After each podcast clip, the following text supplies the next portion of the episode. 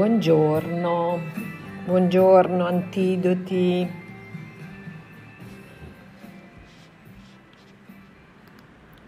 Spero che stiate tutti bene.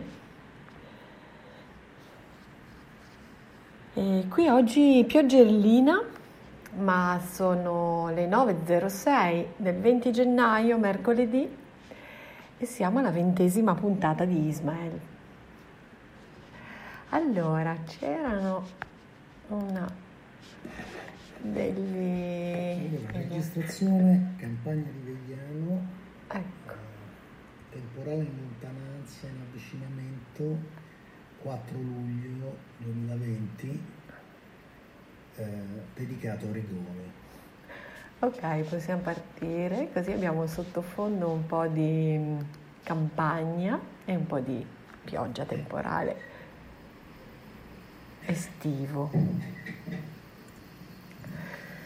Ma naturalmente Madre Cultura non insegna che tutto il passato debba essere scartato. Cosa doveva essere risparmiato? Che cosa fu effettivamente risparmiato? Direi le informazioni su come costruire le cose, su come fabbricarle. Tutto ciò che riguarda la produzione fu salvato. Ed ecco perché le cose sono andate così. Sì, naturalmente anche i lascia conservano informazioni analoghe, anche se la produzione in sé per sé non è una caratteristica della loro vita. Tra i lascia la gente non ha una quota settimanale di punta di frecce o di vasi da fabbricare, non gliene importa niente di incrementare la produzione di asce. Giusto?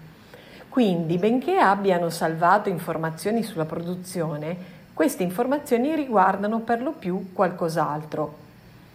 Come la definiresti una conoscenza di questo tipo? Lo hai detto tu stesso poco fa, mi sembra, si tratta di ciò che funziona meglio per loro. Per loro, non per tutti. No, non sono un appassionato di antropologia, ma ne ho letto abbastanza da sapere che gli zuni non credono che le loro scelte debbano essere universali e neanche i navaio. Ogni popolo segue una strada che funziona bene per lui solo. E questa strada che funziona la insegnano ai loro figli. Sì, ciò che noi insegniamo ai nostri figli è come costruire le cose, come costruirne di più e di migliori. Perché non insegnate loro che cosa funziona meglio per gli esseri umani? Forse perché non lo sappiamo.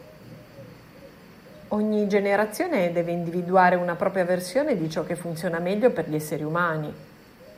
I miei genitori ne avevano una che era senz'altro scadente e i loro genitori ne avevano un'altra che era altrettanto scadente. Adesso noi stiamo perfezionando la nostra, che probabilmente ai nostri figli sembrerà altrettanto scadente. Ho permesso che la conversazione deviasse dal suo corso, disse Ismael di malumore, e si spostò in una nuova posizione facendo ondeggiare il vagone. Quello che volevo farti capire è che tutte le culture dei Lascia sono un accumulo di conoscenze che si snoda lungo il passato di una catena ininterrotta fino agli inizi dell'umanità. Ecco perché non c'è da stupirsi che ciascuna di esse sia una strada che funziona. Sono state tutte messe alla prova e affinate per migliaia di generazioni. Mm, già, mm, mi è venuta in mente una cosa. Di pure. Mm, aspetta un momento, è qualcosa che ha a che fare con la non disponibilità delle conoscenze su come la gente deve vivere. Pensaci pure se ti serve.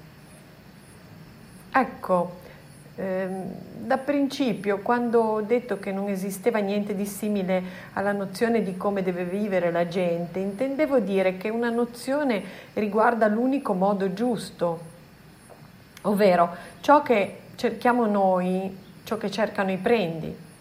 A noi interessa, non interessa un modo di vivere che funzioni, ma l'unico modo giusto.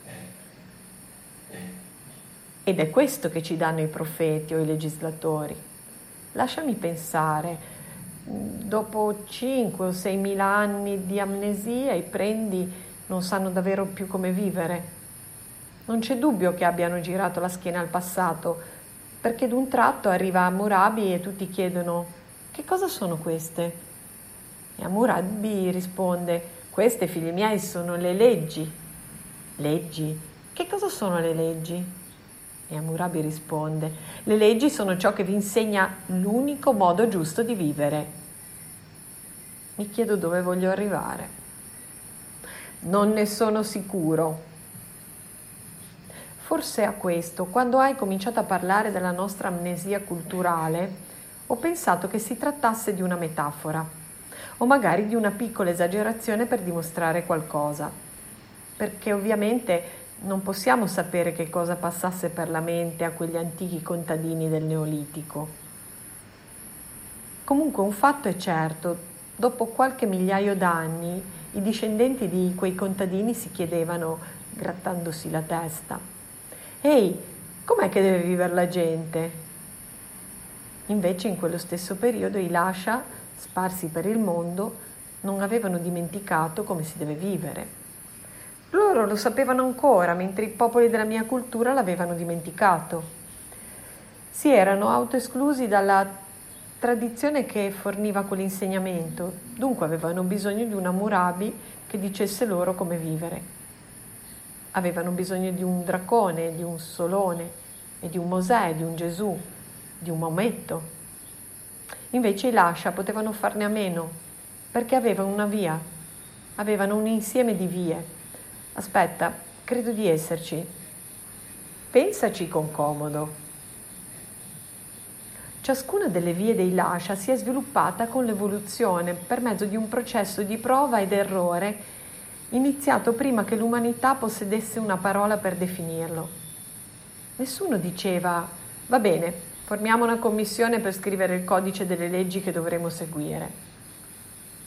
Nessuna di queste sculture Nessuna di queste culture è stata un'invenzione, mentre i nostri legislatori non hanno saputo darci altro che invenzioni, artifici, non tecniche sperimentate nel corso di migliaia di generazioni, ma regole arbitrarie sull'unico modo giusto di vivere. E questo stesso sistema è ancora in uso. Le leggi sancite a Washington non vengono scritte nei libri perché funzionano, ma perché rappresentano l'unico modo giusto di vivere. Non si può abortire a meno che il feto non minacci la vita della donna oppure sia frutto di uno stupro. Un sacco di gente vorrebbe una legge del genere e sai perché? Perché è l'unico modo giusto di vivere. Bevi pure alcolici fino a morire, ma se ti becchiamo a fumare una sola sigaretta di marijuana è la galera. Amico perché questo è l'unico modo giusto di vivere. A nessuno gliene frega niente se le leggi funzionano o no, quella è un'altra faccenda. E ancora non sono sicuro di dove voglio arrivare. Non è necessario che arrivi a una conclusione precisa, stai esplorando un profondo complesso di idee e non puoi aspettarti di sviscerarlo in 20 minuti. Già, D'altra parte c'è un punto che mi sono proposto di chiarire prima di passare ad altro e vorrei arrivarci. Parla. Adesso ti è chiaro che i prendi e i lascia accumulano due tipi di conoscenza completamente diversi. Sì. I prendi accumulano conoscenze su ciò che funziona per le cose. I lascia accumulano conoscenze su ciò che funziona per la gente, ma non per tutta la gente. Ogni popolo lascia un sistema che funziona per sé e soltanto per sé, perché si è evoluto con lui, è adatto al territorio in cui vive, è adatto al territorio in cui vive, al clima, alla comunità biologica che lo circonda, ai suoi gusti, alle sue preferenze e alla sua visione del mondo. Sì. E come viene chiamato questo tipo di conoscenza? In che senso? Che cosa possiede chi conosce ciò che funziona per la gente? Beh, la saggezza. Certamente. Adesso sai che ciò che ha valore nella tua cultura è la conoscenza di quello che funziona per la produzione. Invece ciò che ha valore nelle culture lascia è la conoscenza di quello che funziona per la gente. E ogni volta che i prendi annientano la cultura lascia, dal mondo scompare una saggezza messa alla prova fin dalla nascita dell'umanità e scompare, ogni, e scompare oltre ogni possibilità di recupero. Allo stesso modo, ogni volta che i prendi annientano una specie vivente, dal mondo scompare una forma di vita messa alla prova fin dalla nascita della vita stessa e scompare oltre ogni possibilità di recupero. Terribile! Già, confermò Ismael, è terribile.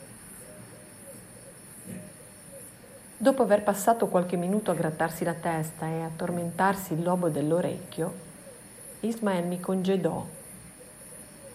Sono stanco, spiegò, e ho troppo freddo per pensare.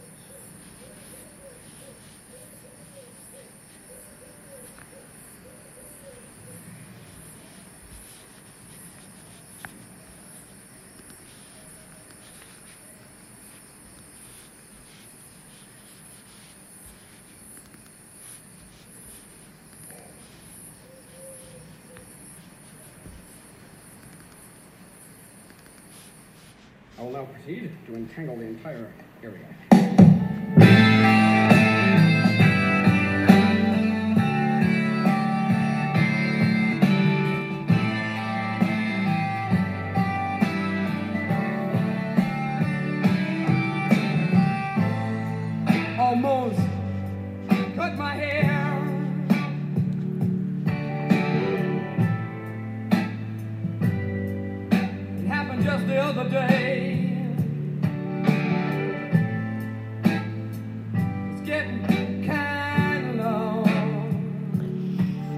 Grazie ad Antonia per il suggerimento di questa canzone bellissima.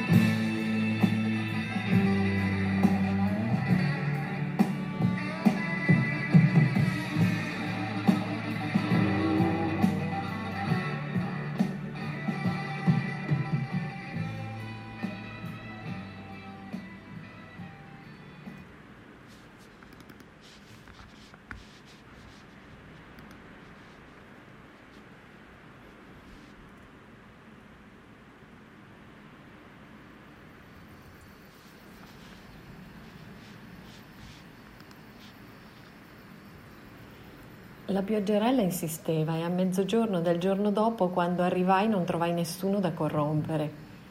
Mi ero procurato due coperte per Ismael al magazzino Esercito Marina e una per me, per non farla arrabbiare. Le accettò con un burbero grazie, ma sembrò piuttosto contento. Per un po' restammo seduti in silenzio a guazzare nelle nostre miserie. Dopodiché Ismael, con riluttanza, iniziò. Poco prima della mia partenza, non ricordo cosa fu a fornire lo spunto, mi chiedesti quando saremmo arrivati alla storia recitata dai Lascia. Sì, è vero. Perché quella storia ti interessa? La domanda mi stupì. Perché non dovrebbe interessarmi? Mi chiedo che utilità potrebbe avere per te, dato che Abele è morto, come ben sai. Beh, sì, allora perché interessarsi alla storia che recitava? E lo ripeto, perché no? Ismael scosse la testa. Non mi piace continuare così. Il fatto che io non possa fornirti una ragione per non apprendere qualcosa a me non offre motivi sufficienti per insegnartela. Era di cattivo umore, evidentemente. Non lo biasimavo, ma nemmeno lo approvavo, visto che era stato lui a insistere per procedere in quel modo. Disse. È soltanto una questione di curiosità per te? No, non direi. All'inizio hai affermato che su questo pianeta venivano messe in scena due storie. Adesso ne conosco una. È naturale che voglia conoscere l'altra. Naturale, ripeté Ismael, come se quella parola non gli piacesse. Apprezzerei che tu arrivassi a una motivazione di maggior peso, qualcosa che mi desse la sensazione di non essere l'unico qui a usare il cervello. Temo di non capire. Lo so ed è questo che mi irrita. Sei diventato un ascoltatore passivo, che spegne il cervello appena si siede davanti a me e lo riaccende quando si alza per andarsene. Non mi sembra. Allora dimmi perché non sarebbe uno spreco di tempo apprendere una storia praticamente estinta. Beh, io non lo considero affatto uno spreco di tempo. Non basta. Personalmente il fatto che qualcosa non sia uno spreco di tempo non mi stimola a dedicarmici. Non sapendo cosa dire mi strinsi nelle spalle. Ismael scosse la testa disgustato. In realtà sei convinto che apprendere questa storia sia inutile, è evidente. Per me no. Allora credi che abbia un senso?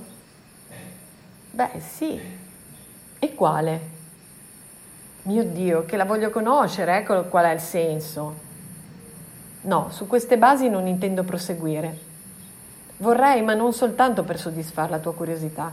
Vattene e torna quando potrai darmi una buona ragione per continuare. E quale sarebbe una buona ragione? Fammi un esempio. Va bene. Che senso ha preoccuparsi di scoprire qual è la storia recitata dai popoli della vostra cultura? Perché è una storia che sta distruggendo il mondo. È vero, ma perché scoprirla? Perché è qualcosa che si dovrebbe sapere, è ovvio. Chi lo, de- lo dovrebbe sapere? Tutti quanti. Perché?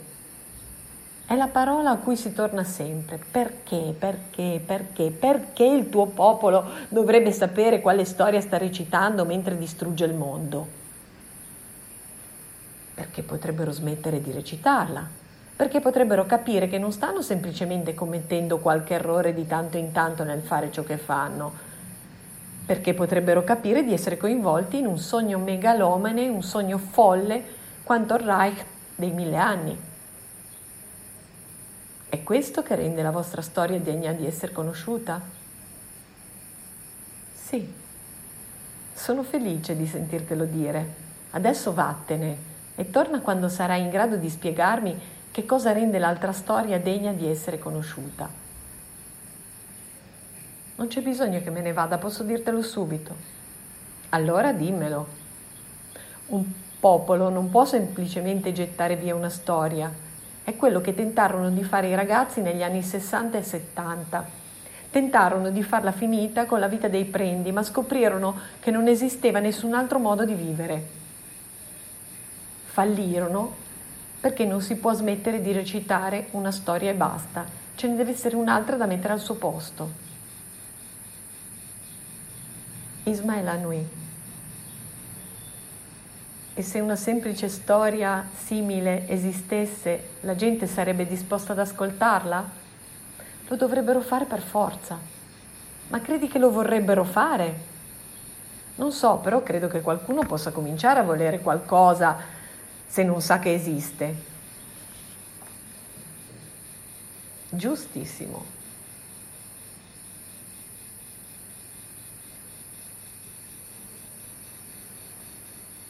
E quale pensi che sia l'essenza di questa storia?